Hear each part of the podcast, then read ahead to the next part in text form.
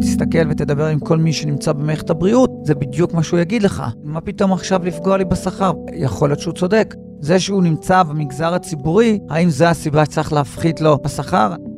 השבוע הגענו לראיין את קובי בר נתן, הממונה על השכר באוצר. אבל לפני שנספר לכם מי הוא, מה בדיוק הוא עושה, מה החזון שלו למגזר הציבורי בישראל, נתאר לכם רגע את קבלת הפנים שחיכתה לנו ביום שלישי בשעת צהריים בקריית הממשלה בירושלים. מפגינים ועוד ועוד מפגינים בכל מקום. מכיוון שהיו שם כל כך הרבה מפגינים שחסמו דרכים, היינו צריכים לעשות הקפה רצינית סביב הבניין, בערך 20 דקות הליכה. הייתה שם הפגנה של מורי דרך, הפגנה של אנשי האירועים, הפגנה של תעשיית התיירות, וכך זה יום-יום, הפגנות של אנשים שכבר לא נותר להם מה לעשות חוץ מלזעוק, לבכות. היי, אני הילה וייסברג. היי, אני אמירם ברקת. ואתם על הצוללת של גלובס. והיום האיש שאחראי על השכר של 700 אלף איש. אני קובי בר נתן, הממונה על השכר במשרד האוצר. בן 43, נשוי חמישה ילדים, גר בתל אביב, 15 שנים עובד באגף. תפקיד הממונה על השכר הוא בעצם מי שקובע את כל השכר, תנאי העסקה, כל עולם יחסי עבודה של כל המגזר הציבורי. אנחנו מדברים על עובדי ממשלה, פקידים, אנחנו מדברים על מערכת הבריאות, מערכת החינוך, מערכת הביטחון, מערכת ההשכלה הגבוהה, כל השלטון המקומי, מעולם הסייעות עד המצילים, חברות ממשלתיות מה... מהנדס תנועה בנטע ועד מהנדס אווירונאוטיקה בתעשייה האווירית. אז אם ננסה להגדיר את התפקיד בפשטות, אפשר להגיד שהוא משלב בתוכו סמכויות של סמנכ"ל משאבי אנוש, יחד עם חשב שכר. העיתוי לראיון הזה לא היה מקרי. השבוע התפרסם הדוח השנתי של הממונה על הוצאות השכר בגופים הציבוריים. הדוח הזה אמנם מתייחס ל-2018, אבל הוא מחדד את הפרדוקס שבאנו לדבר עליו עם בר נתן. מצד אחד, אצל עובדי המגזר הציבורי, עולם כמנהגו נוהג. המשכורת דופקת, ההטבות, הנופשונים, החוגים, הכל ממשיך כרגיל. ומצד שני, מעבר להרי החושך, כמו במין יקום מקביל, העצמאים זועקים, ואחד מכל חמישה שכירים מובטל. האם המגזר הציבורי לא צריך להיכנס מתחת לאלונקה? ובכלל, לאן הוא הולך ואיך הוא ייראה בעוד 20 שנים מהיום? אתה מכיר טוב את המגזר הציבורי ואתה יודע כמה כסף, כמה שומנים יש בו, והעובדה שהוא לא התייעל הרבה שנים. דיברנו קודם על אותו מהנדס בתעשייה אווירית, אם אנחנו עכשיו נבוא ונגיד, אוקיי, אנחנו מקצצים בשכר, מה יקרה איתו? הוא יגיד, אני סופג את זה ונשאר, אבל גם יכול להיות שהוא מהנדס באמת, שיש לו ביקוש, גם בעיתות שפל, יש ביקוש למקצוע שלו, אז הוא יגיד, עם כל הכבוד, אני לא יודע מה זה מגזר ציבורי עכשיו, אני אצא החוצה מהמגזר הציבורי למגזר הפרטי ואמצא את עצמי אולי משכורת יותר גבוהה. לבר נתן חשוב להדגיש שהמגזר הציבורי לא עשוי מקשה אחת. יש מקומות ושומנים שאפשר לחתוך בהם, למשל חוגי פילאטיס לעובדים, ויש עובדים שאפשר לשקול חיתוך בשכרם, למשל מקבלי שכר גבוה. מצד שני, יש סקטורים שלמים שעמדו ועדיין עומדים בחזית המשבר. תחשבו רגע על הרופאים והאחיות, כוחות הביטחון, למה לפגוע בהם? תסתכל ותדבר עם כל מי שנמצא במערכת הבריאות, זה בדיוק מה שהוא יגיד לך. מה פתאום עכשיו לפגוע לי בשכר? יכול להיות שהוא צודק. זה שהוא נמצא במגזר הציבורי, האם זו הסיבה שצריך להפחית לו בשכר? אני בטוח שיש הרבה מאוד אחיות ואחרים שעבדו מאוד קשה, הרבה יותר מכל דבר אחר, והם היו בחזית של הדבר הזה. למרות זאת שהמגזר הציבורי עבד במתכונת חירום מצומצמת, השירותים כמעט ולא נפגעו, כן ניתנו שירותים. אני יודע שיש המון משרדים שהיו צריכים להמציא את עצמם מחדש, אנחנו רוצים שהדברים האלה גם ימשיכו. אני לא שולל קיצוץ, אבל אני אומר, זה לא מטרה בפני עצמה. אז מה בר נתן בעצם אומר כאן? יהיה קיצוץ או לא יהיה? כשדחקנו אותו לפינה, הוא אמר, יהיה קיצוץ, אבל לא דרמטי. האמת היא שכנראה לא תהיה לו ברירה, במיוחד אחרי שהשר שלו, ישראל כץ, דיבר הכי במפורש על זה שהוא רוצה קיצוץ כזה במיליארדים. אבל האם בזה הוא מאמין? האמת היא שלא. מאחורי אמירה כמו קיצוץ הוא לא מטרה בפני עצמה, בעצם מסתתרת תפיסת עולם שלמה. תפיסת עולם שלפיה יש משהו יותר חשוב מקיצוצים, והדבר הזה הוא התייעלות, כלומר עמידה ביעדים, תפוקות, הכנסת טכנולוגיה, שיפור השירות. וכפי שבר נתן רואה זאת, אם הוא צריך לבחור, ואם הוא חייב לבחור, או קיצוצים, או התייעלות, הוא מעדיף להתייעל. אנחנו יודעים שבשנים שהיו משברים, ניקח את השני העשורים האחרונים, מצבים שהיו משברים כלכליים או קושי גדול תקציבי, גם עובדי המגזר הציבורי ידעו לתת את חלקם. אבל אני חושב שהשאלה כאן היא צריכה להיות אולי משהו אחר. אולי דווקא ההזדמנות הזו של המשבר, זו ההזדמנות עכשיו לקדם איזה רפורמות יותר רחבות ולהסתכל לא לטווח זמן הקצר של קיצוץ שכר כזה או אחר, או להסתכל יותר uh, רחב. אפשר לדבר על איך אנחנו משפרים את השירות. בסוף, אם לא נשכח, המגזר הציבורי הוא מוכוון לשירות ציבורי. כשאתה רואה את מצד שני מאות אלפי מובטלים, שחלקם מפגינים מול המשרד שלך, אתה לא חושב שזה האינטרס של עובדי המגזר הציבורי לבוא ולהגיד אנחנו מוכנים לוותר על שכר, עם כל הכבוד על כמה ימי חופשה שהם ויתרו? בסופו של דבר, אנחנו מגיעים למצב של ניתוק של שתי כלכלות מנותקות אחת מהשנייה. לטעמנו, הדברים האלה לא צריכים לבוא אחד כנגד השני, אלא זה דברים שמשולבים. ראינו בקורונה כמה חשוב מאוד לקבל שירות מרחוק, שירות מקוון, אז בוודאי שאם אנחנו מצליחים לייצר שם שינוי מהותי באופן שבו האזרח מקבל את השירות, באופן שהוא יכול להגיע לקבל שירות מרחוק, או טלפוני, או מקוון. האם אפשר להרחיב את שעות הקבלה? זה מתחבר מאוד גם לזה שיהיה פחות התקהלויות, ואנחנו רוצים לצמצם את ההתקהלויות, וככל שיש יותר ויותר קבלת קהל ביותר שעות מרובות, אז זה גם נכון. איך ישפיע הצונאמי שעובר עכשיו על המגזר הפרטי, על המגזר הציבורי? האם הוא ישפיע, ואם כן, איך? אנחנו לא נראה פיטורים. אפשר להגיד, בואו נפטר, אבל חלק גדול, רוב המגזר הציבורי, הוא תלוי גודל אוכלוסייה. בדברים האלה, אנחנו לא היינו רוצים שיש שם צמצום. בר נתן נכנס לתפקיד הממונה על השכר לפני כשנתיים. הוא היה בסך הכל בן 41, בין הממונים הכי צעירים שהיו כאן, אבל גם מהיותר מנוסים שבהם. הוא הגיע לאגף כשהיה כלכלן צעיר בן 28 ועבר דרך הרבה מאוד תפקידים בתוכו, האחרון שבהם סגן בכיר לממונה על השכר. בתפקיד הזה הוא היה אחראי על מערכת החינוך וההשכלה הגבוהה, על מערכת הביטחון, המועצות הדתיות ועוד ועוד. אבל כל הניסיון הזה לא הכין אותו לתבוסה שנחל מול ארגוני המורים לפני כשבועיים בבית הדין הארצי לעבודה. ואת הנפשות הפועלות הוא הרי מכיר היטב, יפה בן דוד, מזכ"לית הסתדרות המורים, ורן ארז, היו"ר הנצחי של ארגון המורים. התבוסה הזו גרמה לכך שאחרי שסיכם מול בן דוד על עוד תשעת ימי לימוד בקיץ, הימים האלה בוטלו. למה הם בוטלו? כי הסיכום היה מול בן דוד, אבל לא מול ארז. ואז כשבית הדין פטר את ארז מללמד עוד תשעה ימים, גם בן דוד יכלה לבטל את ההסכם. בריאיון ל-ynet היא אמרה אחר כך, האוצר עשה טעות וחטף בראש. קודם כל זה לא בושה לטעות, זה בסדר גמור שטועים, אנחנו לא חושבים שאנחנו חפים מטעויות, אנחנו כן מנסים, וזה מה שאנחנו עושים עכשיו, מסתכלים אחורה ולומדים מהטעויות האלה, וזו החוכמה הגדולה. מה הייתם צריכים לעשות אחרת?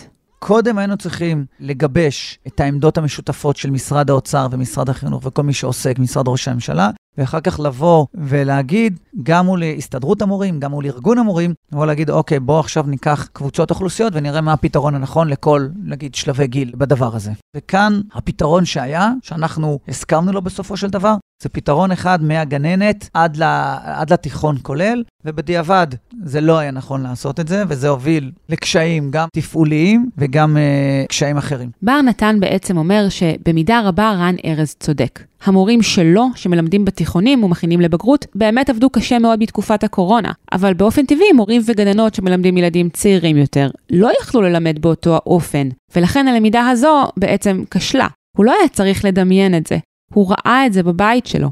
לבר נתן יש חמישה ילדים, בני 5 עד 15. ממש רואים את זה לגמרי, מה קורה בגני הילדים, מה קורה ביסודי ומה קורה בחטיבה, ורואים שככל ששלב החינוך עולה, ככה זה יותר אפקטיבי, ככה זה אפשרי יותר. אני חושב שהבת שלי, מעבר לזה שהיא ראתה את הגננת שלה בזום, הערך הפדגוגי של זה היה לא מאוד גבוה. אז באמת כשהתברר שהסתדרות המורים לא הולכים לתת את שמונת הימים האלה, איך הרגשת? זו תחושה לא פשוטה, והמטרה שלנו זה להיות הוגנים. זה אומר שאתה משלם למישהו משכורת, אתה גם מצפה שעבור מה שאתה משלם, אתה תקבל גם את זה. ולצערי, אנחנו יודעים שבטח בכיתות הקטנות, גני ילדים או א', ג', א', ד', הם פחות היה יכולת לתת להם את הלימוד מרחוק, להבדיל מה שקרה בתיכונים, ואני חושב שכאן הקושי, וכאן גם האכזבה אולי שלא הצלחנו להעביר את זה, ולא לקבל גם את התמיכה אחר כך מבתי הדין, שזאת תהיה העמדה הנכונה.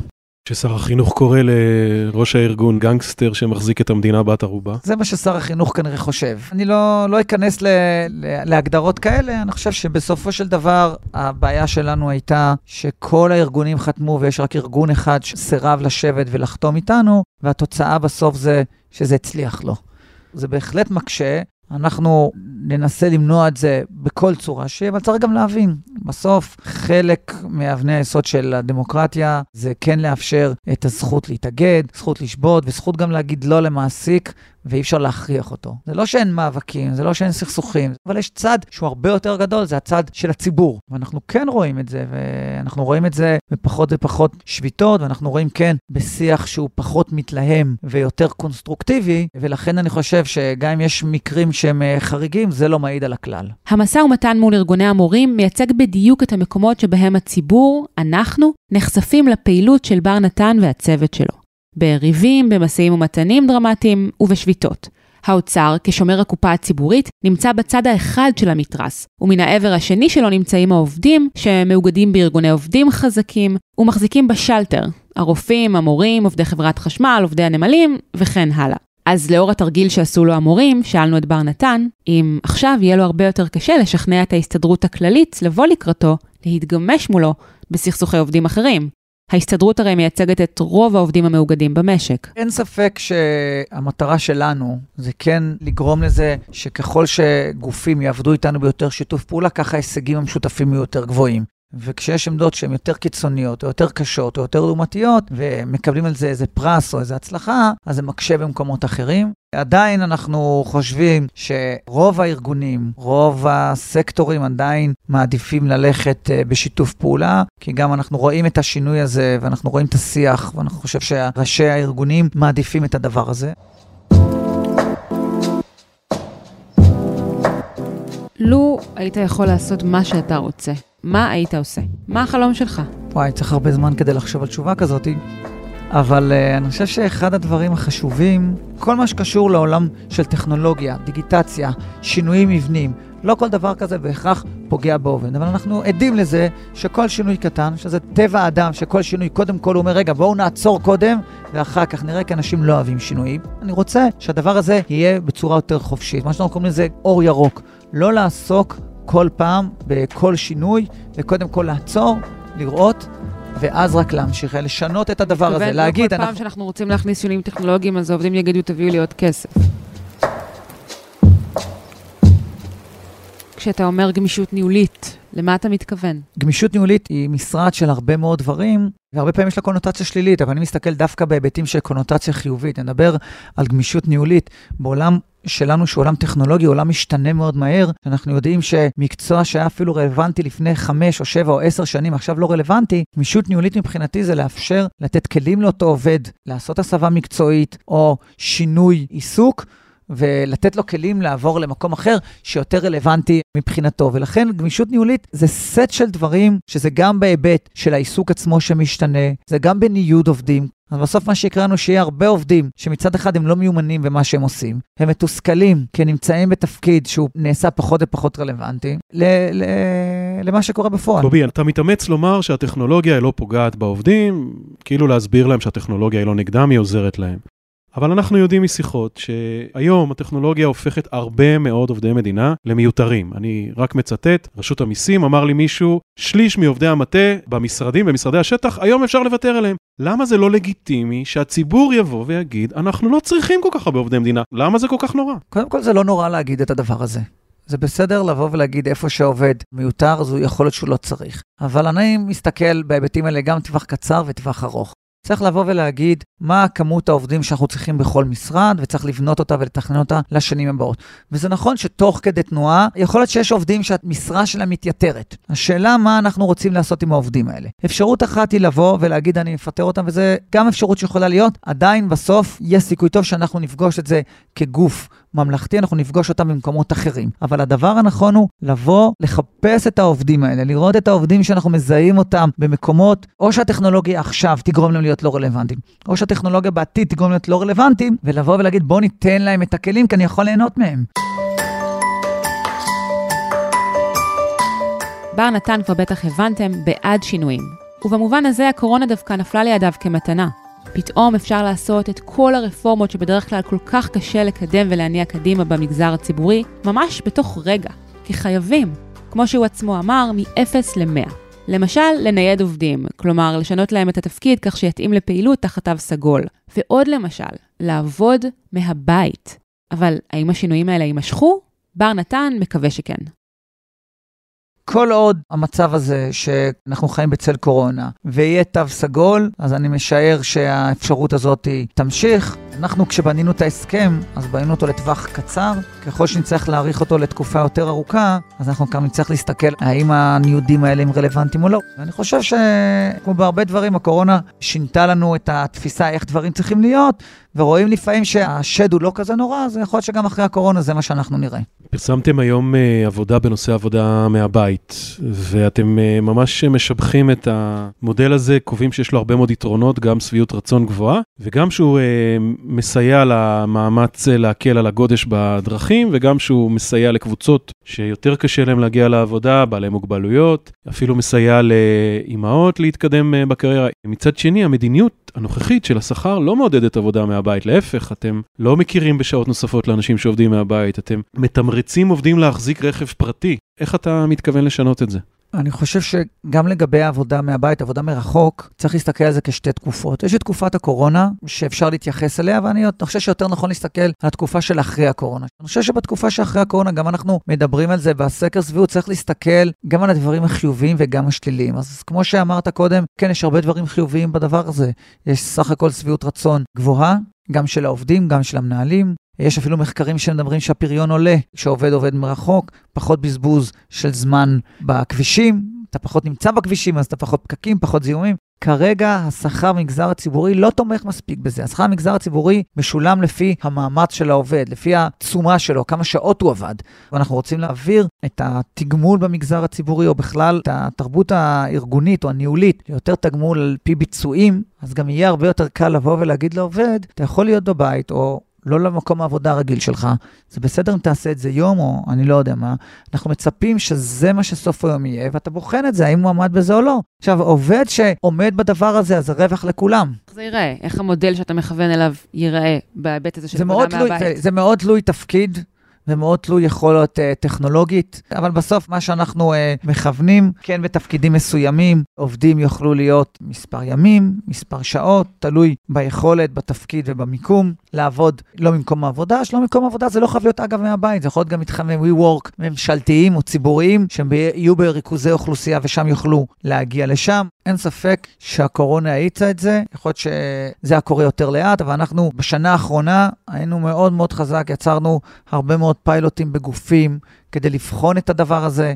אבל הנה באה הקורונה ודחפה את זה מ-0 ל-100 בתוך חודשיים-שלושה. לפי בר נתן, גם החישוב של השעות הנוספות, שמבוסס על חוק משנות ה-50, כשכולם עבדו מ-9 עד 5 ונשים הרבה פעמים לא עבדו בכלל, חייב להשתנות, ומהר. כי אם בעבר היה לנו בן זוג אחד, לדוגמה, שהייתה לו קריירה, ועכשיו שני בני הזוג, והם רוצים לאזן, יום אחד אחד עובד יום קצר, ושני ביום אחר עבוד קצר, אז מעסיק שבסוף דבר כזה יגרום לו שהוא ישלם יותר בשעות נוספות, יגיד, אני לא רוצה את הדבר הזה. אם אנחנו נסתכל, לדוגמה, על שעות הנוספות ואופן החישוב שלהם, אם לא נסתכל על זה ברמה יומית, אלא ברמה שבועית, נסתכל על כל השבוע כשבוע, זה עושה שכל הרבה יותר. מה מתסכל אותך? מה שמתסכל זה שהרבה פעמים הפעולות שאנחנו עושים כאן, הם אה, רואים את הפירות שלהם רק אחרי הרבה מאוד מאוד שנים. כשאתה משנה שכר, משנה תנאי העסקה, אז ההשפעות של זה אחר כך, דיברנו על אטרקטיביות המשרה. אתה לא רואה את זה תוך יום. בר נתן מתכוון למשל לרפורמה בשכר המורים שהאוצר הוביל בשנים האחרונות.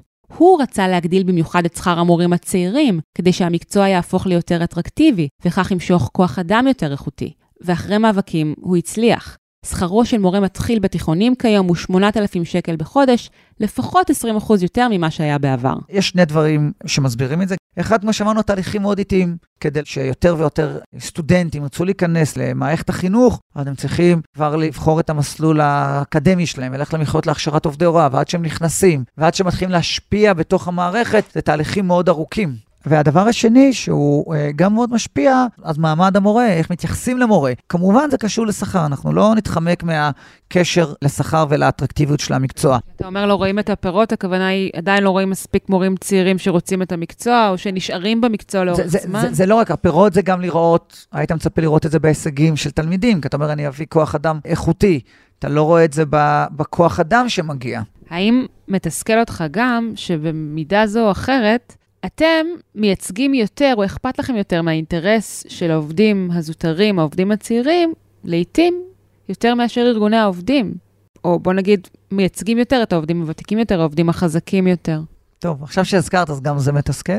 בסוף מי שנמצא סביבי זה בדרך כלל יותר ותיקים, כמו הצעירות בצבא, כולם עברו את זה, גם הם שיעברו, גם אני התחלתי בשכר מאוד נמוך, אבל התמדתי. ואם נסכם, אז כן, זה הרבה פעמים מתסכל, שאתה מוטט אותך בנקודה לפעמים הפוכה אפילו מארגון עובדים, שאתה זה שבא ורוצה לדחוף דווקא לאלה עם השכר הנמוך, היותר חלשים, שהם גם בדרך כלל בגילאים שם הרבה יותר מורכב להם מבחינת הקושי עם ילדים, או כל מיני אתגרים כלכליים אחרים. דווקא אתה אומר, בוא ניתן להם חלק אולי יותר גדול בעוגה, אז אתה לא מוצא אוזן קשבת בצד שני, אבל כמו שאמרתי, לשמחתי, יש יותר ויותר ארגונים שמבינים את זה וגם דוחפים לזה. ואגב הסכמי שכר, יש כיום לא מעט הסכמים במגזר הציבורי שצריכים להיפתח ממש בקרוב, כמו הסכם הרופאים למשל. ההסכם הזה חיכה הרבה זמן מכיוון שהייתה כאן ממשלת מעבר ולא היה תקציב מסודר. אלא שבר נתן נותן טיפ קטן למי שרוצה לשבת איתו בקרוב לשולחן המשא ומתן, עכשיו זה לא הזמן. אז קודם כל צריך לדעת מתי לבוא, צריך להגיד את זה. כשיש יותר כסף אז יכול להיות ששווה לחכות. אני אבל לא מחליף ארגוני עובדים, אני לא מייעץ להם, אז הם יבואו מתי שהם חושבים לנכון. אה, אבל אני מדבר עכשיו בשם אה, נציג של הממשלה, שאומר בצורה ברורה שבתקופה הזאת יש קושי ממשי לקדם את זה. מצד שני, כמו שיודע כל מי שאי פעם ניהל משא ומתן על שכר, אף פעם אין זמן טוב כדי לבקש עוד כסף.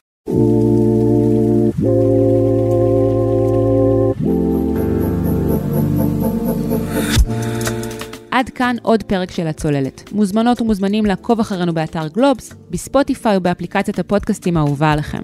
נשמח אם תדרגו אותנו גבוה באפל פודקאסט ותשלחו את הפרק בוואטסאפ לחבר שעוד לא שמע עלינו.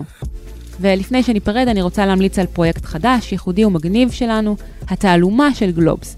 חידה בלשית בהמשכים מאת דוקטור אושי שוהם קראוס. מדי שבוע נפרסם דוח חקירה חדש, משובץ כתבי חידה מורכבים, מסובכים, לעיתים מוזרים.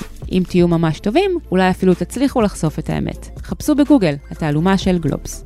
תודה לעורך הפודקאסטים של גלובס רון טוביה ולכל צוות הצוללת. אני הילה וייסברג. אני אמירם ברקת. שרק נהיה בריאים. יאללה ביי.